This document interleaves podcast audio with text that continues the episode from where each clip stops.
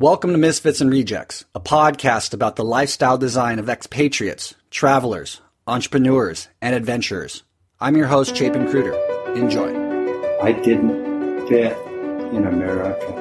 With cocaine, there's just always too many guns and too many bad attitudes. I quit the limiting stories. Really try to overcome that fear. And right there, for any of your listeners, a lot of what I was to do in the rest of my life was formulated by the fact I just went and did it.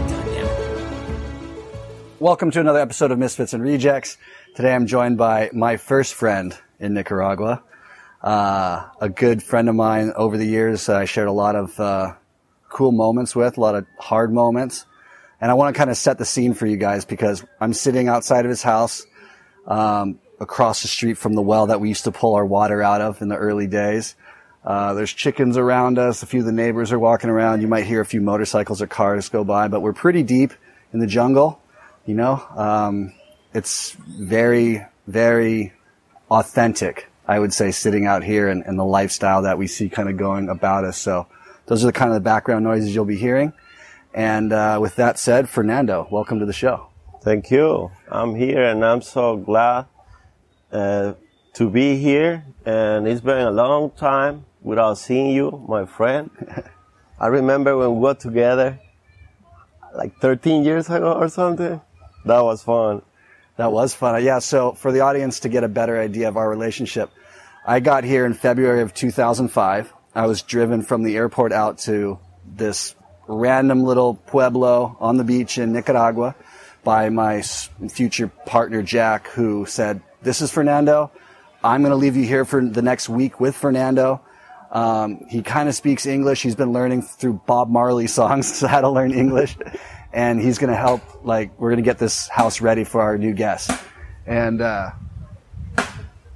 we have a gentleman chopping wood across the street. Anyways, and so him and I just bonded. We were getting the house ready and trying to get prepared for the new guests. And Fernando really had a good understanding of the neighborhood, the people, how this whole place functioned. And I just remember being so out of my element. And Fernando was cool because he challenged me a lot. He made me do things that I wasn't comfortable with at all, but. I remember that day when you came here, you didn't know Spanish, nothing. You, I was a little bit understand what to say in English, but it was a little hard in the beginning too. And I told you that you had to go get water or something with the big pipe and Yeah. pulling with the truck. You had to go with their big Pila, which is a water storage tank on wheels, drive it over to the well with a, a water pump. I didn't know how to use any of those things. Yeah. Drop it in the well, suck out all the water I could, fill the pump up, like, or fill the Pila up. And I remember just being terrified. I mean, for all you listeners who have, you know, ventured into really unfamiliar experiences like this for me was just so far out of my comfort zone. I had traveled a lot, but to be put to the test in this way was such a new experience. And you were really cool, man. You always were just like there to show me, even though we weren't like communicating very well, like verbally, like you'd always show me like, Hey, check this out. Like I'll show you how to do this. Yeah, I'm always trying to show some people, you know, to do the, to do it well, to do it better because, you know, I like, I like you in the beginning when you came and I was waiting for you because I didn't have no help either though, you know. I was by myself with Jack and Jack, it was like working but a different way, you know, try and build and all that stuff. Uh, yeah, but that was nice. That was fun back in the day. I mean, think about what's changed. I mean, we're sitting now again, like in one of, uh, so Fernando's mother is who we bought the original property off of, who then in the future, John bought a lot of his property off of from episode 27, who owns the hostel in Gigante Bay. So Fernando's been really a big part of our lives, both like adventure wise and business wise. You know, we've always had a relationship with you and your family. We've bought and sold a lot of properties through you guys. and now we're sitting at one of your other properties that used to just be straight jungle.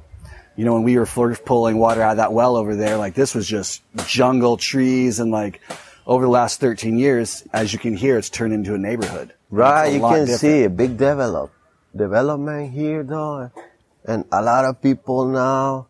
It's a little, it's good for people, you know, everybody's trying to make some money and a lot of people like living here.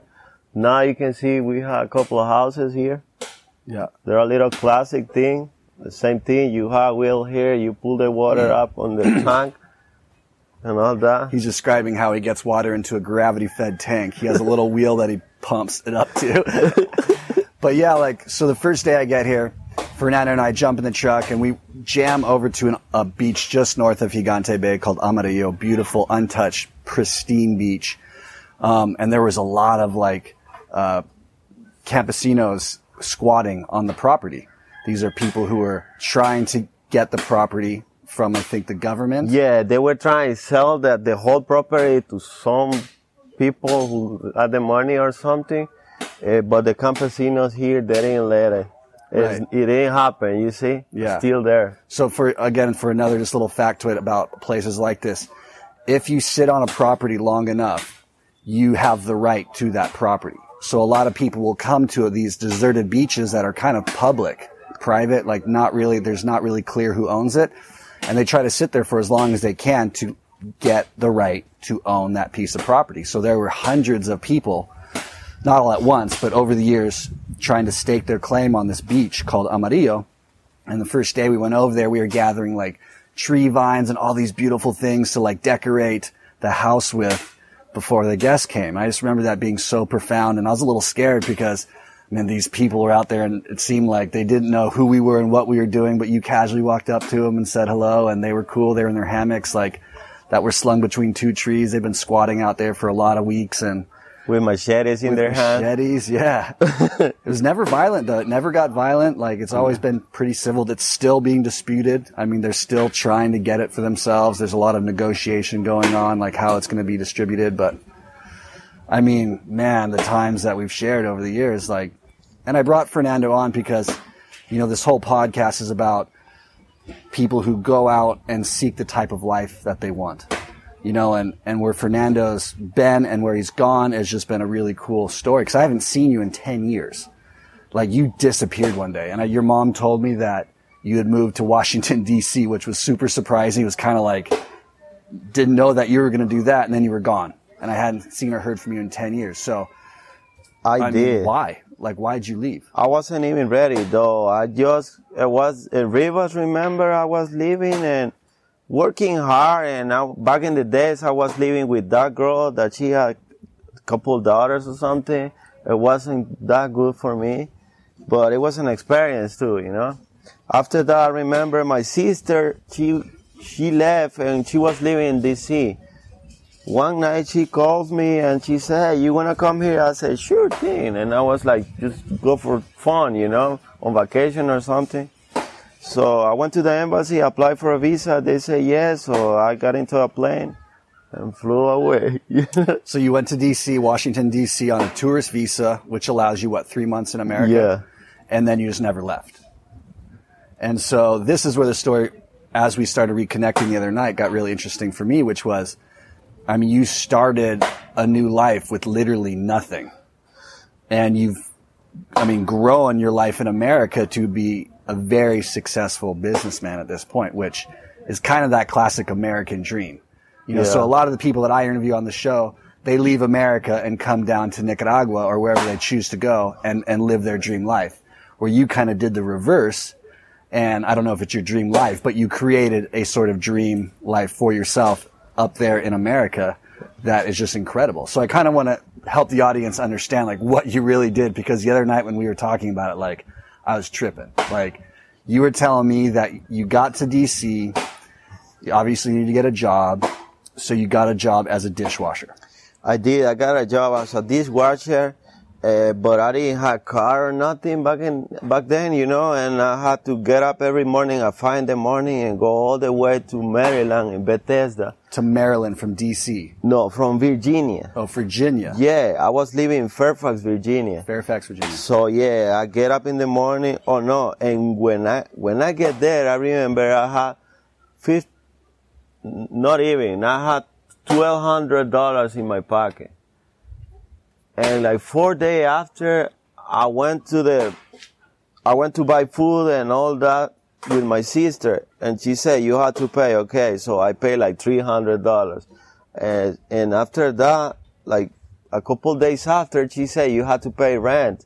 Now it's five hundred dollars per rent, you know. So I spent like nine hundred out of twelve, and I was there with no work, with no money or nothing. I said, "Oh, come on, you know, I gotta do something." So I start searching. I start looking for work. They didn't let me do it because I didn't have like, like a social security number or the right to work or anything like that. Uh, so yeah, I started working as a dishwasher in Maryland all the way there. So I gotta get up every five, every day at five in the morning, catch the bus, go all the way to the metro, take two metros and catch another bus to get to the place that I was working. And that took you what approximately three hours? You said. Yeah, Took you three hours to get to work every day. yeah, yeah. I start working at nine. Okay. So you Every work day. all day, and then it took you three hours to get home. Yeah, and the restaurant, you know, they usually close around nine. But because I'm the dishwasher, I had to clean everything, the whole restaurant before leave. And after that, I had to catch the bus and do it again. So you'd work from nine in the morning till what time at night? Around 11. 11. Almost 12, something like So yeah. that's like 12, 13 hours. Yeah. And would you get paid for every hour that you worked? Yeah, like $7. And would you get overtime? Like once you worked over eight hours? No, no, cause I remember I only, I was making like 480 week, a week or something. $480 No, no, no, no, not a week. Every two weeks. Every two weeks you made $480. Yes, yes, cause I never have five hundred dollar check, and I did that for like I don't know, maybe the whole year. Six days a week, you said. Yes, yes, So, I mean, I guess because you're working illegally, they don't have to pay you overtime. nah, So they just kept you at minimum wage. yeah. Wow. And you did that for one year. And I mean, did you have a social life? Were you learning English or were you just kind of staying with your family Well, family? I was only staying in the in the restaurant, you know, in the back, and the dishwasher, and a lot of Spanish people there. We only speak Spanish, you know, so I wasn't able to speak English or understand a little bit, practice or whatever. It was a little hard for me, you know, in the beginning because everywhere people has an accent or slang, especially there. Uh, but yeah, my English wasn't that good. I was a little broken still, but I'm keep trying, you know. Uh, yeah, but uh, I think I yeah I did that for like the whole year, and after that I remember I met this girl from uh, Chile. Uh, it was Alejandra was her name, right? And she was working at AT and T, like selling phones or something, you know. So I remember I got me a moped. And I was riding on the moped everywhere in Fairfax City, the whole thing. And I, uh, so she was working there in the AT&T. So I remember one time I went to see her at the work, at the job site or something. I, was, I don't remember why, why I was there, but it wasn't a line. And the line, it was a Honduran guy. But I was trying, I was understanding a little better English than him. And he saw me that I was talking with somebody and then he talked to me, he said, can you please help me because I don't know anything, but can you translate then what I need? He was trying to fix his line in the phone or something. So I helped him up and I translate the people so they help him and all that. And, and the same day, I told him that I was, my life, it was a little hard because I was working all the time and I never had money in my pocket. I only was able to buy flowers or chocolates or something for my girlfriend. And it was, yeah, hard for me because I had to pay rent and food and traveling a lot because all the way, the metro was so expensive. I was spending like eight dollars a day or something. It was a little That's hard. That's like one hour worth of work almost. Yeah. So yeah, plus food and and and rent. Yeah. Which so was so what, what started changing? Like, you obviously were now an illegal immigrant in America, working still as a dishwasher. When did things start to change where you started to get different jobs, better jobs? When I met that guy, The Honduras guy. yeah, Tell me. he told me that uh, we were talking. He said, "You know what? I'm making thirty five dollars an hour." I went, "What?" Say, "Yeah." cutting trees, doing tree jobs and all that. And I'm the tree climber and that's how much I make. And I drive the truck and we got chippers and chainsaw and ropes and all that and pulleys and a lot of things that we use for, for that kind of job. So he told, I told him, you know, I need, I really need a job. If you can help me, I'm gonna be appreciate that for real. He said, you know what? Let me have your phone number. I'm gonna call you tonight. Sure? Yes. And he did. No way. He did it. He called me the right, like around nine or ten or something, you know. He called me. He said, "You know what? I have bad news for you." I'm like, "Yeah, whatever. I know." Why you call me? He said, "No, bad news because from now on you're gonna get up every morning at five and meet me at this uh, company." And he sent me an address. It was JL Tree Service. I remember. So after making seven dollars an hour, I start and I was making like 480 every two weeks, right? So after that, they start paying me 12 every week. Every Friday, they gave me like the same $500 or something, you know, So now you're making four, like say 480, 500 bucks a week now. every week, every So you Friday. doubled your pay basically. every Friday, you know. So I said, wow, I like this. And I start getting, I I get more involved with my girlfriend and we moved together to an apartment. And after that, we start doing it. She was working, I was working. We were trying to make life, you know. Uh, but, and I stayed, I stayed with her. I don't even remember, but, right? But after her, I met Kelly. Which is now your wife. Is now my wife, yeah. Yeah. Uh, so, yeah, and I got married with her and all that documentation to make me legal, whatever. So now, so now, yeah, present day, you have a gringa wife Yeah. named Kelly that you've now been married to what four years. yeah, Uh, you have a daughter who's what nine. Yeah. With Kelly, yeah, and you have your own tree trimming company now yeah, in Maryland yeah. called Fast. In Huntingtown, Maryland.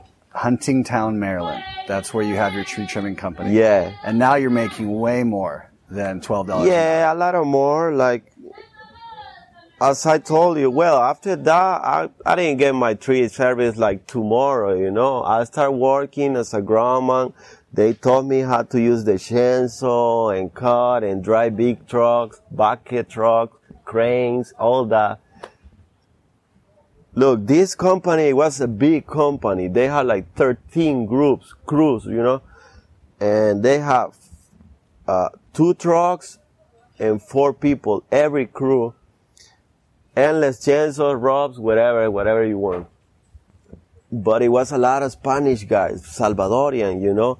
And they, I don't know, for some reason, they are like, they had that thing called envy. Envy? Oh, they were like jealous of you. Yeah, or- yeah. Okay. Because I was, I was trying to speak English better than them. And they had like 20 years living there and then they never, you know, they never understand English or whatever. So yeah, they got jealous and I was in the 13 crews, the whole thing, nobody wants me. They say, no, I don't want him here. Go to the next one, the next one, the next one. So the last one, when I got there, it was this guy, Salvadorian guy too, but he said, you know what? If you want to learn, I'm going to teach you. And he was screaming at me and say, do it like this. You gotta grab the chainsaw. Do it hard. Do this, do that. I said, I didn't like him in the beginning, but after that I said, well, I had to learn. So I started and I learned. And after that, he taught me how to use the bucket trucks. And I was making $12, right? Uh, working as a groundsman. But after that, I realized that they were making 18 climbing trees and cutting all that. I say, I had to learn. And I did. And after that, so from 12, uh, the next day, I start making 18. It was more money, but after that, I moved to another different company and they pay me 20. And after that, 21 and 22, and I kept climbing, you know, until like 35. Yeah. And I was the foreman in the group like the boss, you know. And And were you, still primarily hiring? Like, were you still? So were you the boss of now mostly El Salvadorians? yeah, Yeah. yeah. But I had, uh, I think I had a couple of pictures here. I'm trying to show you my equipment, you know. Do you want another beer? No. No, you're good. Oh, look, and I cut my fingers with a chainsaw. Look, that one, that's my truck. So he's showing me a picture of like a U-Haul type truck, like a 18 footer with a big wood chipper Yeah. that's spitting wood into the back of the truck. You know, that chipper cost 60 grand. Yeah. Yeah. Is that yours? You own it now? Yeah. No way. $60,000. Look at you, dude. You're, cheaper. you're a boss. And chainsaws, and I have. Do you have a picture of your fingers cut from a chainsaw? I do. Let me show you some. So now he's showing me a picture of his mangled fingers that look disgusting that he cut with a chainsaw. It looks like Jason or Freddy got a hold of him and just started hacking into his fingers. Um, they're not severed, but like the gouges in his pinky finger and then his ring finger on his left hand are absolutely destroyed. 49 stitches. Oh, that's disgusting. What, you just slipped or what? Yeah, I slept with the chainsaw in my hand. Were you up in a tree and it slipped? Is that what Yeah. happened? Yep. You're so lucky you still have your fingers. 49 stitches. 49 stitches and no tendons were severed. Yeah, this They- one I was gone, and this one too. And so are your are your fingers you I don't feel them, but I can use them. You know. you can't feel your fingers anymore, No. but you can use them. Yeah. Wow. What a crazy Yeah, I, story. and I wasn't I wasn't able to work for nine months. oh no. Yeah. So you lost a lot of money. Or was this when you had your company so you had other people working for you? Yeah, now it, I have people working for me. I know, but when you cut your fingers and you weren't working for nine months, did you already have your company or were you still working for? no, I was working for another company. Okay. and I was working full time. But they did something, and after that, they pay me only part time. They said that I was working less than 30 hours, you know. If you work 40 hours plus, they, they, they pay you like a full time. And I was working like 50 hours or something. But with the accident, uh, they did something, they faked something with the, uh, insurance comp, you know and they pay me less. They start paying me less, but yeah, they pay for the, the for the uh, surgery and all Okay. that. They did, and yeah, and I got this one too. Cut his forehead. you just got you're in a dangerous job, dude. I do now. It's different because now I know how to do it. You know. And that then I was working for that tree service, Artec something. all official looking. That's really cool, Fernando. I mean, so you have your own company now in Maryland. You have a daughter who's nine. You have a wife. Uh, both your daughter and wife uh, are coming down in a few months to see your home country. Neither which speaks Spanish. You told me. Um, you're here after not being here for ten years, and you were telling me you didn't even speak to your family pretty much here for ten years, Nah. just because you. That's just how your family rolls. Like it's you know, it's not necessary. Yeah, that's how it rolls. But you know, once in a while, no, I remember they did. They they never called me or nothing. So it's not like you had like a problem. It was just like no need to talk to each other because we're doing Nah. different things. Nah. So that's cool. and then I make money, a lot of money, by myself. Good for you, dude. That's a really cool story. he showed me pictures of all these cash on him, his bed. He's like a baller. But Yeah. you know, you you have a you've created a very nice life for yourself in America. I did. My sister too. Look, and she's got her Mercedes. and his sister Tina has her Mercedes. I mean, these this family came from Rivas, and you weren't a poor family in Rivas, you know, but you weren't a rich family in Rivas. You We're know, not you- millionaire, you know. Just what would you work. consider yourself on a Nicaraguan standard, like middle class? I think so. Like yeah. if you had, I mean, there's there's huge divide obviously between the rich and the poor. Yeah. there's way more poor people in in Nicaragua, but you definitely weren't rich, so you fall somewhere in the middle, I guess. yeah, like in the middle. But you know, now that you're back, do you ever have a desire to come back and make a life for yourself here? With Not your yet. Not yet, but Not maybe yet. in the future. I will in the future. I'm gonna come and stay here. You know, Yeah. I'm gonna retire someday. You want to retire here? Yeah, I'm gonna. So this is an interesting point I'd like to bring up because a lot of I think, you know, Americans see a lot of the immigrants coming in, working hard, and perceive them as um, doing it because they want to live in America. But what I when I talk to a lot of people who do it, they come to America because they just want the money that's so easy to make in America to then come back and live a better quality of life in the country that they come from. You know, so you can make Yeah. great money in America and then come back to Nicaragua and have even a higher standard of living than you did when you were growing up. Yeah, well, you can make money too, but it's a little harder than in America, you know, Why? What makes it harder? Because you work hard and make less. Okay. or because the Cordoba is a little low, you know, and everything like you make Cordobas, but you're gonna pay dollar. Everything, you know. Yeah. If you see all the prices around here, they're crazy. They're they're asking for like eighty, eighty thousand dollars for a lot or something. I'm like, come on, Yeah. what? Yeah. And I remember back in the day, it was like three. Three thousand dollars for a lot. Yeah. So like this lot that we're sitting on right now, you know, can you give me a ballpark of what you think your mom might have paid for it? Twenty-three. Twenty three thousand. Yeah. Okay. So she got in not in the beginning of the market, like No. you know, just little- after they sold it. Okay. So, you know, when when what 2005 when we were here, you probably could have got this lot for a lot cheaper than 23. Yeah. You probably could have got it for like 8.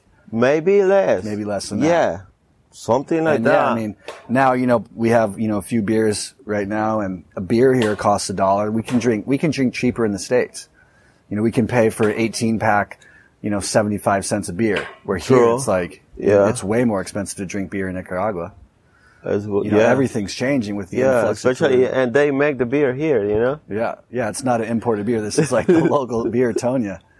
So yeah, things have changed over the last ten years. I mean, you didn't even know that your mom had sold all that property to John. I didn't know anything though. I just came back here and the other day I, I got a couple dollars and I told my wife, you know, I want to go to Nicaragua. She said, okay, go ahead. I told to her this morning, she's mad. She said, oh, you know what? You, you should come back because I miss you so much and blah, blah. I said, well, I'll be here for a couple months. If you want to come. Because yeah, you said they were going to come visit. They're supposed to come, but now I don't know what's her mind, you know? She said, yeah, but I'm coming. I- Oh, because they went to get a passport. The, the, the passport takes like six weeks or something. Okay. And actually, I, I, the other day I was Googling like, like how long it's gonna take that. And I, I even took pictures or something. But yeah, I think maybe four to six weeks. You I get a think passport, so, yeah. And then um, you can have it expedited a lot faster. You could get it within a week if you pay the money. You know. I don't know. I told her go ahead. I didn't get her the money. She said like 135 each one or something. But Something like that. I had no idea. Well, I'd like to kind of like go back into history a little bit. Do you know Nicaraguan history very well? Yeah, a little bit. Uh, Before before you answer, I kind of want to give the audience an idea of like what what makes you unique to Nicaraguan history because there's a lot of people in Nicaragua who were very I mean everybody was tied to the revolution in some way shape or form whether they were directly fighting it or they had relatives fighting in it. You come from a family of people who were ranked very high within the military structure and in fact fought on the Contra side. They were fighting against the Sandinistas yes. because they didn't like the idea of what turning into a communist country. Yeah. And so it's a very interesting perspective because they started as revolutionaries because they saw the corruption that the government was and they wanted to change. In fact, and I'm excited to hear more about this, but I'm just going to kind of give the audience what I know a little bit and you can correct me if I'm wrong. But your stepfather, Don Harold, he went to Cuba with Comandante Cero, who was Yeah. a very famous general in Nicaragua. And they, what, studied with Che or became friends with Che. They became friends with Che, with Che Guevara and they were living together because, I don't know, they had the same point of view or something. And they were, they trying, were learning about revolution and Yeah. how to become uh, leaders within a revolution. So your stepfather, who's now 90, was, like you just said, housemates with Che Guevara, who was training them helping them understand warfare and how to get what you want. They during did. times of revolution. Yeah, my dad, he was like a general in the army or something. Now, is he your stepfather or your, or your father? Yeah, my stepfather, Yeah, your stepfather, yeah, Yeah. Harold, the- well, yeah, that's the only father that I know that I met because the my real dad, he, I never met him, and Mm. I remember they say like he died. I don't know, a lot of years ago. I never met him. He, did he die in the revolution or? No, he died in Guatemala. Like the, I heard he was drunk driving a tractor or or something Okay. in a car accident. Okay. So now let's just dive a little bit more into history. Like, so there was the Somoza regime. Mm, No, This, I mean, I'm just like in general, like Nicaraguan history is one of like a lot of American influence putting in dictators Yeah. a long time ago that were very corrupt and did horrific things to the population of Nicaragua. Yeah, but that was after the Somoza thing. Correct. Yeah. Correct. Yeah, the revolution happened many years after. Yeah. So, but Nicaragua has always had a lot of political issues because, uh, thank you, America, because of our greed, if you will. I think it was like July 19, uh, 1979 when the revolution got the, the whole country because of the war or something and they took the whole country. Now they say, okay, now I'm the president here. Mm-hmm. Even though you don't want, I'll do it anyways. So they start doing crazy things like whatever people do in the war. I mean, during the war or something, but that's a little story that I know because I wasn't even born th- Right. You're then. 36 now. When we born? 1984, 85? 85. 85. Yeah. So, But times were still tough in 85. I mean, your parents, yeah, but back in there, my parents were here, and after that, I remember they went to Costa Rica, and how old were you when they moved to Costa Rica? like two. You were two years old when they moved to Costa Rica because they had to flee the country. They did. They fled the country because they were fighting against the, the revolutionaries. And, and Harold was a general. Is that correct? Yeah. So Harold, and this is going to get exciting as we start talking because I just learned a lot of new information from you. So your mom, Sayuna, your stepfather Harold fled the country with you at two years old to move to Costa Rica. And Yeah. those are a lot of your memories growing up in Costa Rica, right? Yeah, I grew up there. I remember I went to school. Uh, we were living in a farm all the way there in the mountain where they. What mountains? Like, can you give us like roughly like outside of San Jose or like No, close, to, no, close no. to the border? That place is called Guapiles, like close to Limon. Okay. On the Caribbean side. oh, so you were down far south on the east coast in the mountains outside of Limon. Yes. Okay. Yes. There was no electricity. There was no phones. There was not even a road. There was no cars either. Because I remember riding on horses. You had to get horseback up to the property. Yes. and and this gets really interesting. So, can you tell the audience like what was actually going on at that house? Because you were young and you said there's a lot of things coming and going, and Yeah, I remember like once a week, it was a couple trucks, big trucks coming with a lot of guys, a lot of guys, and they were bringing big, uh, crates. Like yeah, like boxes on crates or something, all that, with weapons in it because they put in. I remember it was a room that my parents they say you you can't get into the room ever. Oh, and I remember when those trucks are coming in the house, my mom is gonna hide us, me and my sister and three of my sister because Tina she wasn't born yet. She was born in Costa Rica back in the back in the days, mm-hmm. like around those years that where we were living there. So yeah, they say, don't you ever go in that room. And you know, when you're a kid, you're curious, you know, especially me. Mm-hmm. I want to know what is there. So when my parents, they, they, they wasn't usually there.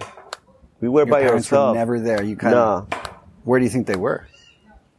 You don't know. working or something, or maybe here.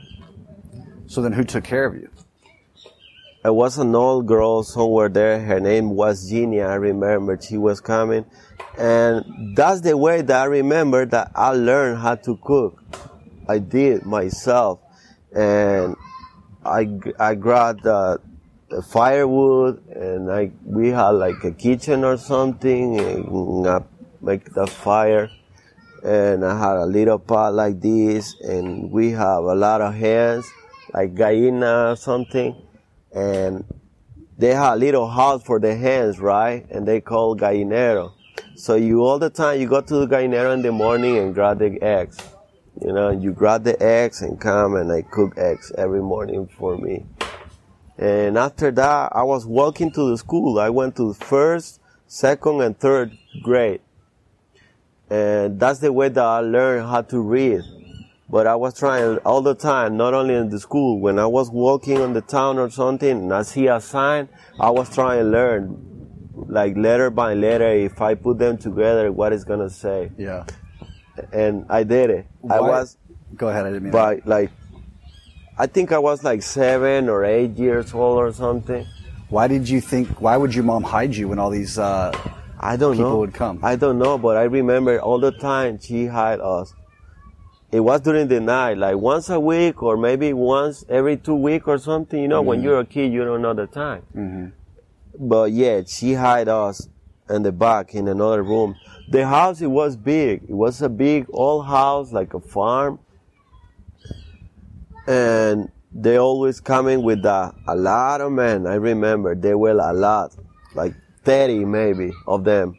so we could maybe start to create an idea of what was going on. Where you know Harold was a general, your mom was, uh, I believe, a colonel. Yeah. Um, so very high-ranking officers in the Contra Revolution against the Sandinistas, and we all know about Oliver's Point in the northwestern part of Costa Rica, where Oliver North, the U.S. general, was smuggling weapons basically to to basically your mom and Yeah. stepfather. So you can maybe imagine that when your mom and stepfather left, they were receiving guns on the Caribbean side and then shipping them up to the north of the country this, of Nicaragua to help again fund the Contras. Would that kind of make sense? I think so. I think so. They were using that.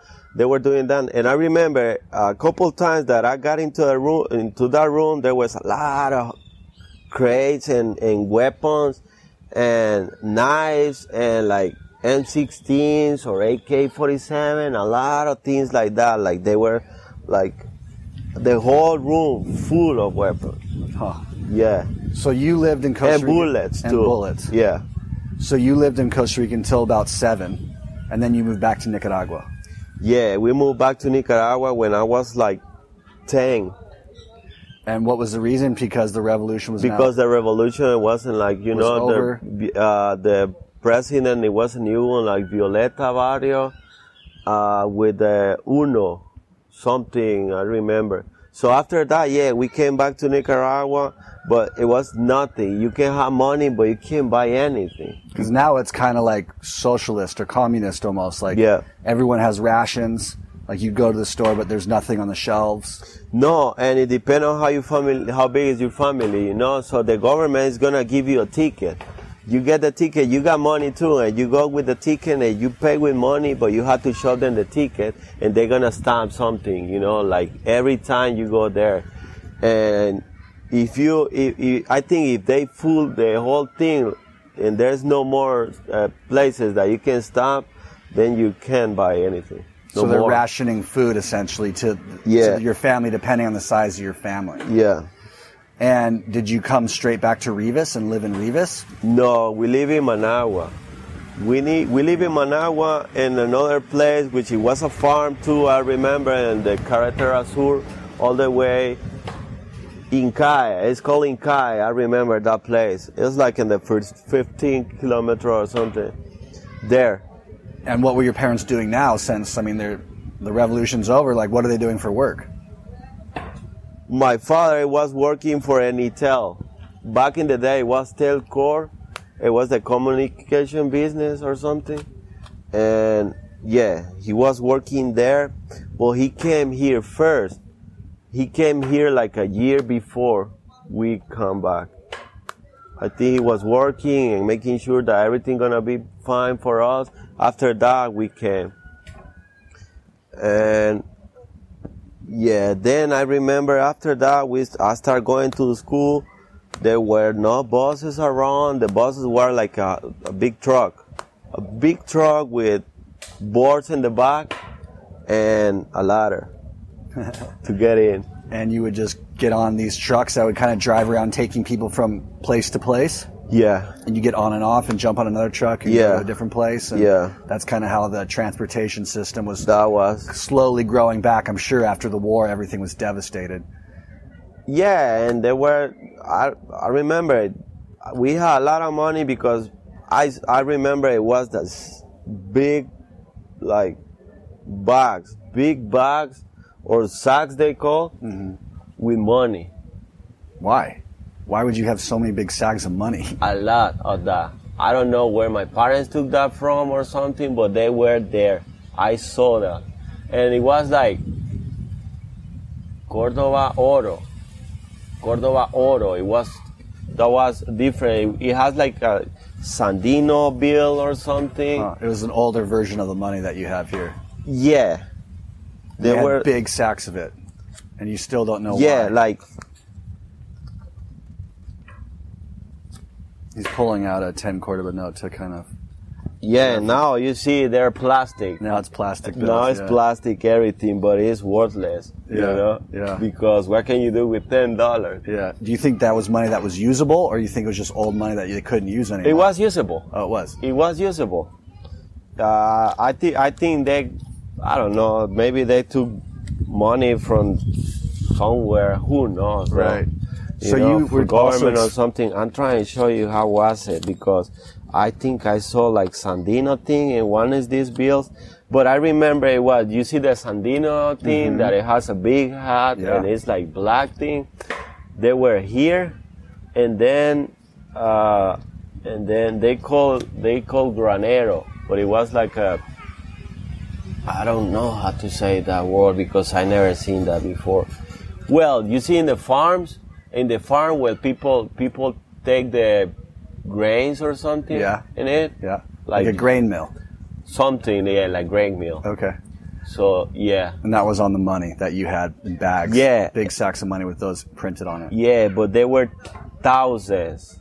It was a thousand. Not a hundred. Okay. They were thousand. Everything was thousand. Five thousand, a hundred thousand, fifty thousand. Like you were a millionaire, you know? yeah, but you it all depends on what you can of actually buy with it. a lot of money. So, but you were also saying at this point, so now you're back, you're 10 years old, and it's still a, a very violent place, yeah? I mean, everyone had guns, as you were telling me? Everyone had guns. I even remember that I have an AK-47 under At 10 years old. on, no, not 10, but I I was like 13. Yeah. And why do you think? I mean, was it for protection, or is just there's so many guns because that were left over from the? Everywhere, you know, you are even walking somewhere and you're gonna find that. So I took it home. So you'd find guns on the ground because Yeah. there's so many of them. AK-47, M16, and those are things that they call Makarov. Makarov is like nine millimeter or something. Okay. Uh, Russian weapons. Did you uh, like? Did they train you how to use it, like your mom and dad, or you just had one because they were so abundant that? everywhere, but no, they never trained me how to use it. After that, remember, I had, you know, when you're a kid, you want to go here and there everywhere. And a couple of my friends, they had weapons and they say, you want to try? Of course I want to do it, you know, because I was 13 years old. And, and they told they say, okay, here, they gave me an AK-47 and I shot that thing. I was, whoo, my heart started breathing like, whoa, it was beating crazy. And after that day, I said, no, I don't want that. You don't want any more guns. No, no, that It's- was too much. It's funny. Uh, Fernando's mom still carries a uh, little 38 Beretta in her purse to this day. it's awesome. Um, and so, what was the rest? What was your life then growing up now as a teenager in, in Managua like? I mean, you were in school, obviously. Yeah, I was going to school, but after that, I remember my father, he was working for that uh, phone company or something back in the day. Now it's Claro. Okay. So it was Enitel, now it's Claro. Yeah, yeah. Uh, back in the day, it was Telcor. After that, it changed to Enitel. Now it's Claro. And he was working there. He started working like a technique or something, fixing the lines or something.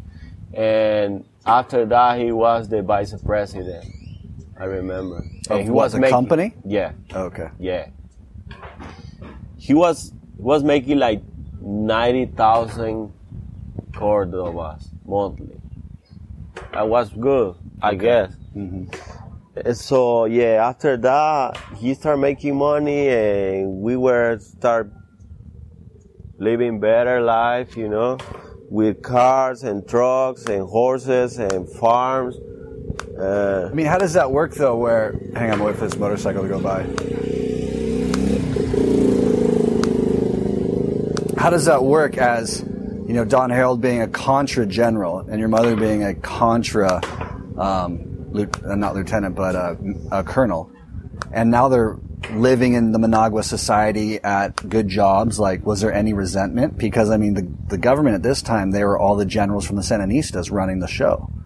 So were they were there problems socially? no, for they were not Sandinistas. They weren't. No, they were the new a new government. Uno, Okay. Uno. I remember it was a new government or something. So there was no problems for no, for anybody. No, he came back and he started working like that and climbing on the company. After I don't know, ten years working in the same place or something, he was the vice president of the Enitel. So he was making a lot of money, and we had drivers and trucks and fun and cell phones, you know. And after that, he started making money, and he bought a farm, and and then another one and another one. I remember he had he used to have a lot of farms here, like three or four Farms that did what? What kind of farming would they do? horses and cows. Horses and cow farms, Yeah, and they produced money. that produced money. Huh. Yeah, And so, did you go to high school in Managua? I did. And when you finished high school, did you go to university? I did. And what did you study at university? Where? What? Oh, What- customs. Customs. You study how to be a customs agent Yeah, in university? yeah. So you could work at like a border or something like this? I did. you used to work at the border. I didn't did. I did not know that. I did. I was working at the border right here in Peña- Peñas Blancas. yeah. Yeah, I did that, and for, oh, and after that, I remember I moved to Managua back, and I was working in a, a agency or something, which it was customs, and I was just sitting on the computer all day, just typing all that.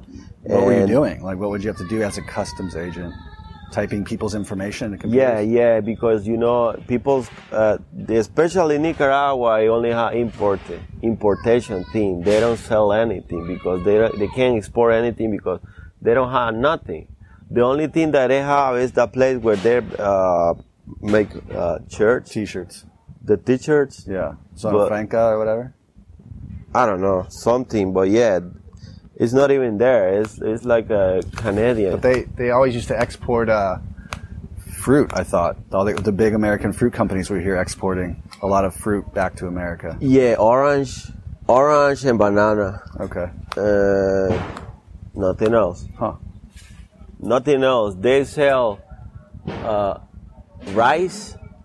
They sell it to El Salvador, and El Salvador put the same rice that they sell. They just put it in bags, and they sell it back, and we bought it to it. That's how the world works these days. yeah. I mean, it's a really cool story, and I, I really hope that you go and talk more to your mom and dad about their experiences in, in the revolution and get it, you know, written down in some I way. think so. Yeah. You know what? You should come. Uh, they live in Rivas. They have a hostel, little one. My father is there. He always there. I think he's gonna like tell you something Mm-hmm. about it, and you know. you might have to translate because my Spanish is still terrible. True. True. But I mean, yeah. you should even record it, sit down with him, and, and get more of the stories. Because I mean, once he's gone, you know, like He's old. He's, He's old. very old yeah, now. Yeah. Harold was always such a cool older man. yeah. He was with with a cane, you know, and very slow. Okay. Very slow and skinny. Remember, he was a little chubby, like with the big belly or something. Now, now he's so skinny, old. So, what's your game plan? I mean, you're going to go back to the states after a few months and continue to raise your daughter. Yeah. hopefully, make enough money and save enough money to then retire here at what age? What age do you hope to retire here in Nicaragua? I don't know yet, bro. Like 50? 60? Maybe 50 or 60. I don't know How yet. much money do you think you need to retire here in Nicaragua? It depends on what you want to do, you know. For I you? think $200,000? Less? More? no more. More. You want more? Yeah. $500,000? No, I think I want to have like a million dollars. okay. Yeah. So with with your tree trimming company, which is called Fast, your goal is to the next whatever amount of years try to at least bank a million dollars so you can come back to Nicaragua and live the life that you've always wanted. And I'm pretty sure I can do it. Oh yeah, Yeah. that's cool. I like that ambition. I'm telling you, that's what I'm telling you. You want to make some money, go cut trees. Go- cut trees. Yes. We should almost just end on that note because that's such a good way to end the, the podcast. But um, we will. I just want to ask, you know, like with with your wife and, and child in the states, you know, and your desire to retire here. Um, what what happens if they don't want to come with you? Well, they're gonna come. My wife, she always try and go with me anywhere, though. But she's a little scared because she doesn't know Spanish yet. All the time, she's. I've been trying to teach them, but they say it's hard. She always say hard, and sometimes she's uh, in the mood, you know, like okay, now I know this. Uh, every day I say, oh, what you learned today? Now she got a. Uh, something online that you can teach English. I mean, you can learn Spanish, uh, and but she always working. I don't know why. What does she do for money? She works at like She works for uh, United Motors. okay. Yeah, uh, tag, tag, tag and titles. That's how you tag and titles. Yeah. Okay, gotcha. And just so the audience can ever, if they ever need their tree trimmed, how can they find you in Maryland? Like, what's what? How can they contact Fernando Sanchez to come cut cut their trees? With the email, Which is what? uh, it's fast tree service at gmail. Fast tree service at gmail.com. Yeah. Because you don't have a website. No, Okay. Dude, but been, I should, you know. you yeah, definitely should. I know. It's I been a pleasure talking to you, brother. Thank you for taking the time. I Oh, with the phone number. With the phone number. Do you want to give the phone number too? Yeah, it's uh, 443-207-79, I mean, 7696. Okay. I'll put that in the show notes. Yeah. Thank you again, Fernando. It's been a pleasure. Thank you, brother. Thank you for listening to Misfits and Rejects. I hope this inspired you to think about your life situation, where you're at, and possibly make a big decision to choose something different for yourself if you're unhappy with where you're at in life. I hope these people that I interview inspire you to go out, spread your wings, and try something new. To live a different lifestyle that maybe your whole life people were telling you was the wrong one, but when in fact it, it's the perfect one for you. And I'll see you next time.